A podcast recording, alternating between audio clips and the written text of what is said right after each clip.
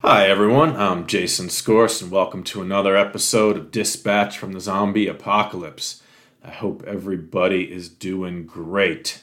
Today's episode, we'll talk a little bit more about foreign policy, and then I'm going to shift gears over the next couple episodes in the coming months to things that are much more in my direct wheelhouse of expertise and experience. But again, you know, on foreign policy, I I'm quite friendly and know well some of the country's foreign policy experts. I work with them, and uh, you know, I, I read a lot, know a lot of history, so you know, it's a relatively informed uh, opinion. Although you you all be the judge of that. Um, but I do have some things to say uh, on foreign policy, particularly ways that Biden has really exceeded expectations and I think deserves credit. Before I get to that, I just do want to talk a little, sadly, about the massacre of um, black people in Buffalo. Um, and I just want to just be clear about this. This massacre by this white supremacist nut job was a di- direct result of the Republican Party and the conservative movement. They are preaching racism and hate, and they are preaching it night and day on all the far right, you know, um, venues they can, and that leads to violence. They have blood on their hands. Now, of course, because there's no accountability in our society, and because you can't, you know, directly trace people who hundreds and hundreds of times talk about the great replacement theory um, to one particular incident, um, that would obviously be unjust because you know you can't draw the direct you know line. He didn't you know these people they didn't grab the gun and put it in the guy's hand, but it's ethically they're responsible, right? And again, they have blood on their hands, and also they don't care. I just want to be clear about this. If these people cared, they would be having some soul, doing some soul searching and they would be deeply, deeply apologizing for the terrorism that they are inciting. But again, they're making money, they're getting power, and these are evil fascists, and they don't give a fuck. Okay, so let's just call it what it is. Now, just to go a little deeper into this, again, it's almost not worth it because the American rights position on guns is so fucking blisteringly insane that it's not even really worth dignifying it with a, a, a rational discussion. But I do think there's a couple things just to note, right? So this was an 18 year old kid with an AR 15 assault weapon and full body armor, right? So again, in any other sane society, or in any sane society, because we are not a sane society, in any sane society, that is just not possible. In Britain, in Canada, in Germany, in Japan, in Australia, in Korea, right? You can't go get an assault weapon and body armor as an 18 year old. You just can't do that.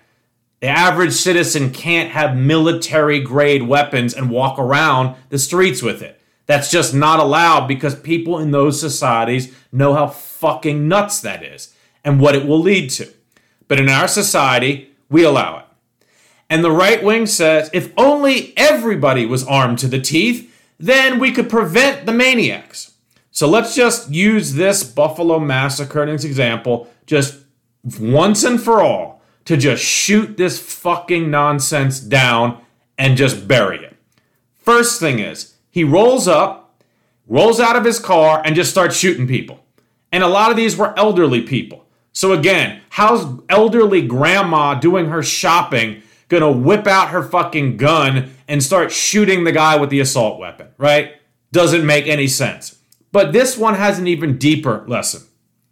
Because there actually was a security guard in the grocery store with 30 years of security training because he was a police officer and he was armed and he shot the guy. He did what the right wing tells you to do. The hero shoots the the gunman, But you know what? He had full fucking body armor, and it didn't hurt him enough, and he then killed the security guard. So what? Is it now everyone's supposed to be walking around in full fucking body armor and guns? Is that the right wing's fucking, you know, solution? You can tell I'm pissed about this because the one thing above all that I hate about America is that we have to do it. We tolerate mass violence on this scale of innocent people, and nobody on the right wing fucking gives a shit. Now, of course, the Democrats have been unable to pass gun safety le- legislation, um, but that's not for want of trying. It's the right wing that is preventing it.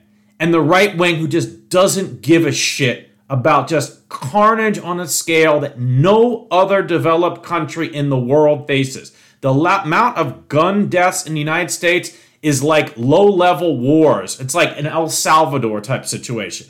And we're the richest country in the world, and we tolerate it. And we know nothing is going to fucking change because the right wing are lunatics.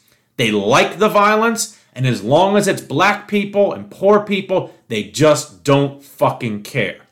So that's part one. I wanted to get that out of the way. That's not related to what I'm going to talk about today, but I just needed to get that out of the way. So, deep breath here, change topics. I want to move into this discussion of Biden's foreign policy, but first contrast it to his domestic policy achievements. The reality is, and I hate to say this, you know, a year, almost a year and a half into Biden's administration, but so far he has underperformed on domestic policy. He made a lot of promises and set expectations way too high and was unable to deliver. Now, let's be clear. It's basically Joe Manchin, maybe Kyrsten Sinema. It's one or two people in the Senate who are fucking over his whole, you know, progressive agenda. But the bottom line is he shouldn't have set expectations so high unless he knew he could deliver. You just don't do that, right? My motto in life under promise, over deliver. Don't over promise, under deliver. And on domestic policy, I love Joe, but that's the right now, you know, in May 2022, that's the reality. There have been no major progressive victories that he promised, right? We passed that expended child tax credit in the American Rescue Plan. That was great. But then it was gone after a year and no extension. So, you know, that just doesn't count. You know, doing a progressive policy for a year and then pulling the rug out, not going to give a lot of credit to him for that. There's obviously been some good stuff in the bipartisan infrastructure bill. You know, that was a pretty big victory. It wasn't a progressive victory, but it was a pretty solid victory, and there was some good stuff in there that was progressive. And he's done a lot on the federal agencies. You know, the federal agencies are really doing, you know, good stuff with the resources they have. But so far, there's no climate bill. There's been no change to the tax policy. So, you know, Trump's incredibly regressive giveaway taxes to the rich and corporations of 2617 is completely intact. And there's been no long term social policy that he's enacted. So I, I, you know, I have to give him a pretty bad grade on domestic policy. Now, again, it's not over yet. When I started this year, I said, you know, we got to have some electoral reform act bill. We got to have some climate bill, and maybe, just maybe, you know, cross our fingers, put good vibes out into the you know universe here. Maybe something will happen before the end of the summer, and then I'll change my assessment. But right now, pretty big failure on domestic policy. But now switching gears on foreign policy, he has exceeded expectations with one big caveat that I'll get to.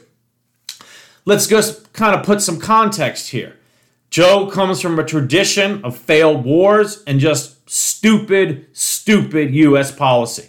He has been part of the Washington blob that has gotten us into a lot of this stupid policy. He voted for the Iraq war. He was a big supporter of the you know, global war on terrorism, at least for the beginning part. But clearly, he has learned some lessons and he has impressed on many friends. First, getting out of Afghanistan was the right thing to do. It was an illegitimate terrorist state that was raping, murdering, and injuring its own people with impunity for 20 years. And he knew that we had to get out. It was not worth continuing down this illegitimate road. The exit was handled as well as it could be. Yes, it wasn't handled perfectly, but it was a major logistic challenge. It was like a Berlin airlift type scenario. And you know what? People died. I do not want to be cavalier about that. But the notion that we were going to exit Afghanistan as the government crumbled and nothing bad was going to happen, that's a fantasy. They did as best as they could. Where this is the one caveat on foreign policy, where he is doing real damage to the Afghani people is in withholding the central bank money from the Taliban, which is now, you know, causing huge suffering uh, among the Afghani people. I get it. You don't want to legitimize the Taliban. But you know what? Too bad. You had 20 years to put in a legitimate government that the Afghani people would support. We failed. The Taliban is the government of Afghanistan, and it's, you know, it, it is what it is. You know, it's the world as it is, not as we'd like it to be. And withholding, you know, $7 billion, $8 billion in, in reserves that, that could be used, obviously, some of it for bad stuff for the Taliban, right? But some of it to feed the people and withholding it so that people starve after we spent $2 trillion, a lot of it directly paying people that were killing Afghan civilians, right? That level of hypocrisy and double standard and just callousness to these people who have suffered so much is incredibly wrong. And I have called my senators and congressmen and women and the Biden White House, and I am imploring them to free up that money because it's wrong that, you know, it was right to get out, but wrong to withhold money that is the Afghani people's money, especially when people are, are suffering. So, again, getting out right, withholding money, wrong. Where Biden has really excelled is um, in Ukraine. And I want to talk about that more right after the break.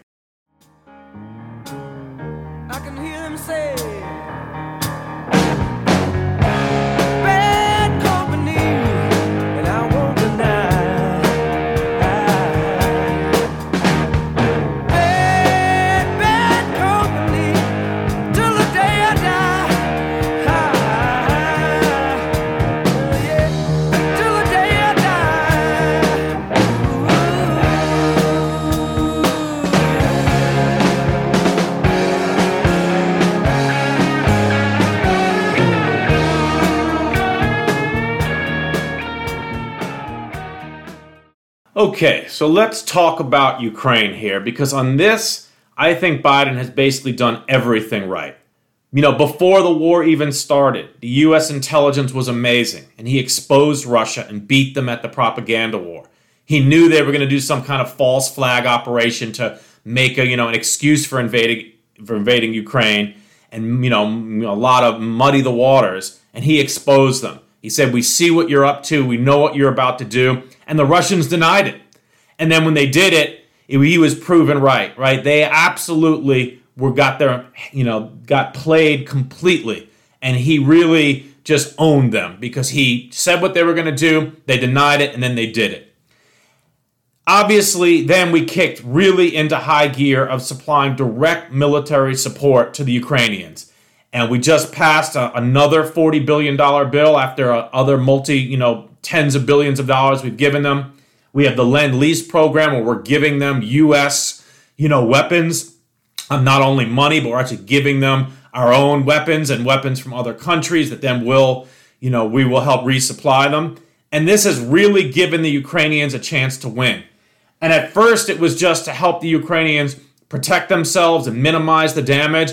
But when it became clear that the Russian military was much weaker and less prepared than people realized, you know, the Biden administration really shifted to let's give the Ukrainians what they need to win. And that's a big deal, right? Russia is suffering huge losses.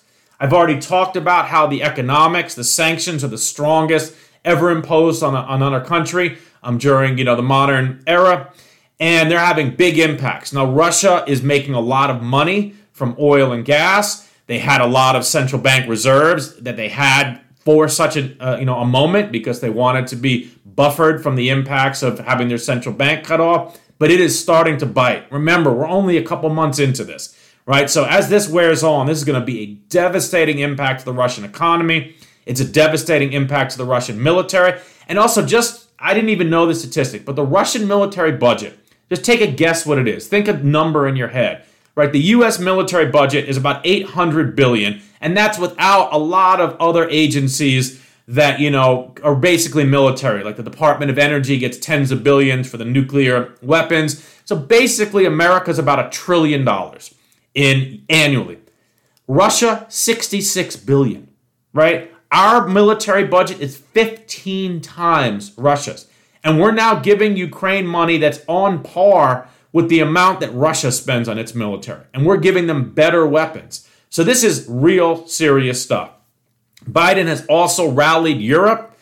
He rallied Europe in a way that was a soft touch. He didn't go out in front, and kind of rallied from behind and that Europe is is responding and stepping up in big ways, and in fact, in many ways, more than the U.S. And, and with respect to getting off of oil and really, you know, making a clear break from Russia on on the, this oil and gas.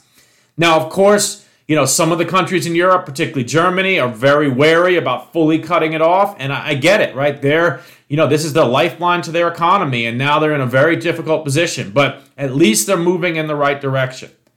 NATO is likely to be expanded, you know, with Sweden and Finland wanting to join, and the EU is being strengthened, right? So, you know, Biden has really stepped up consistently since even before the war started. Again, you know, showing the Russians to the world what they were up to, playing them out, holding them to account from day one, and then really giving the Ukrainians the resources they need to not just hold the line, but potentially win the war. Now, Russia is losing badly. They are being humiliated. So this is the most dangerous time, right? You have a, a military superpower being humiliated. And Biden has also called Putin a war criminal. He said in those offhand remarks that he hopes someone takes him out, right? Um, overall, I think Biden's been pretty restrained and cautionary, but when he's talking about red lines, he hasn't responded when Putin talks about nuclear weapons because he doesn't want to amp up that r- rhetoric. So I think Biden, again, has walked a fine line, but pretty solid. Um, and in some ways, to be honest, I'm surprised Russia hasn't been more aggressive. I'm surprised they haven't launched a cyber attack on US power grid or telecom or something.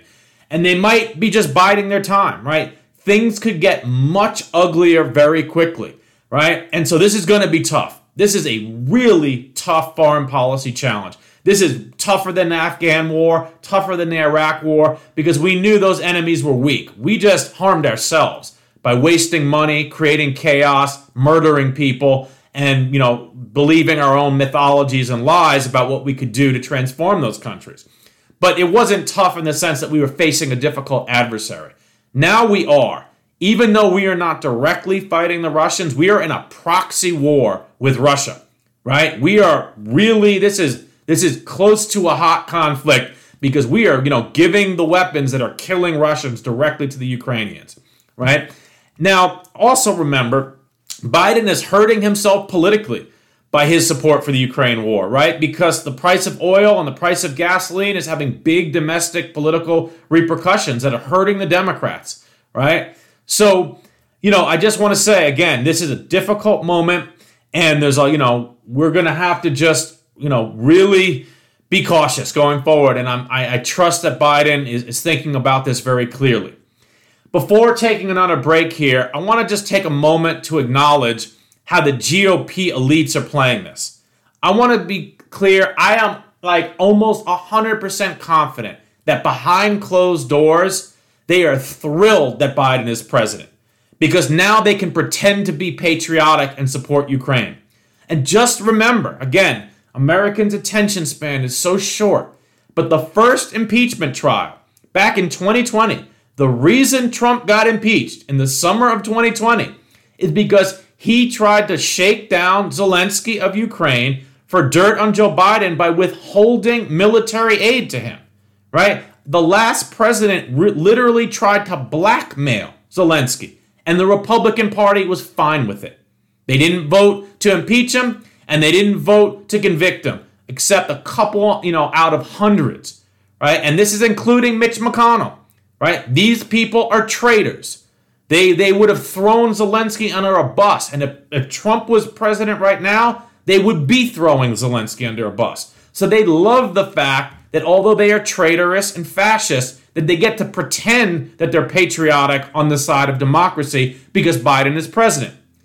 And McConnell, you know, did his recent visit and shook, you know, Zelensky's hand and he went with some other Republicans. You know what? The reality is, ultimately, I'm glad that they're doing it. I'm glad they're showing a unified front to Putin. We need unified support to Ukraine. And, you know, so again, I'm, I'm, I'm ultimately fine with it. But just let's be clear the Republicans are gaslighting traitors right? If Trump was in power right now, they'd be throwing Zelensky and the entire Ukrainian people under a bus. And I don't say that as opinion. I say that because they already did two years ago, right? So these are facts. These are not opinion.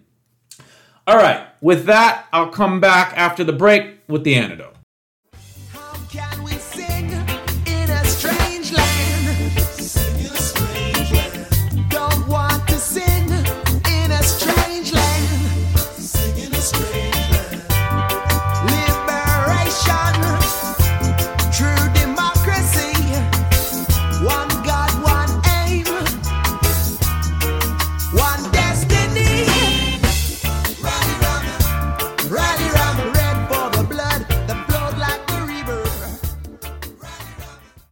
Okay, so for the antidote today, I just want to start by saying it matters a lot who is president, especially in foreign policy, given the almost unlimited power of the executive branch in foreign affairs.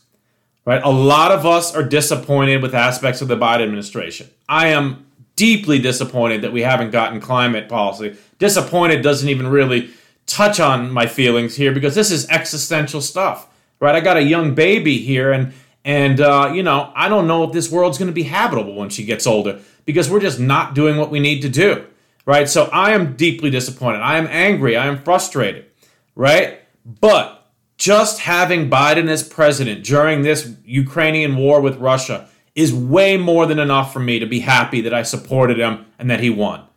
This is an existential fight between fascism and democracy. And Biden has put the U.S. on the right side and he's done it with strength and confidence. That's huge. And it's everything we could hope for in a president, right? We had George Bush getting us into failed wars, right? We had Trump, a traitor, you know, literally trying to undermine NATO and uh, and undermine the Ukrainian people and basically sucking Putin's cock every time he, you know, every opportunity he could. So just remember here, the antidote here is just remember that elections have consequences. And in Biden's case, it's not about choosing a lesser of evils. Right? I hate that nonsense. Oh, the Democrats are evil, but they're just not quite as evil. Bullshit. This is a choice between choosing a good president instead of a truly evil one. And we got the good president, even if not perfect, even if frustrating, even if if you know, disappointing. He is a good man and on this key key foreign policy, he is doing exemplary work. So let's celebrate that and hope for Ukrainian victory and also hope that the Democrats can pass some more bills before the midterms and then go in strong into November. So, with that, everybody, I hope you're enjoying the podcast. Please share it with family, friends, and colleagues. Rate it. Subscribe on Apple, iTunes, Stitcher, or Spotify. And with that, everybody, have a great rest of the week. Take care.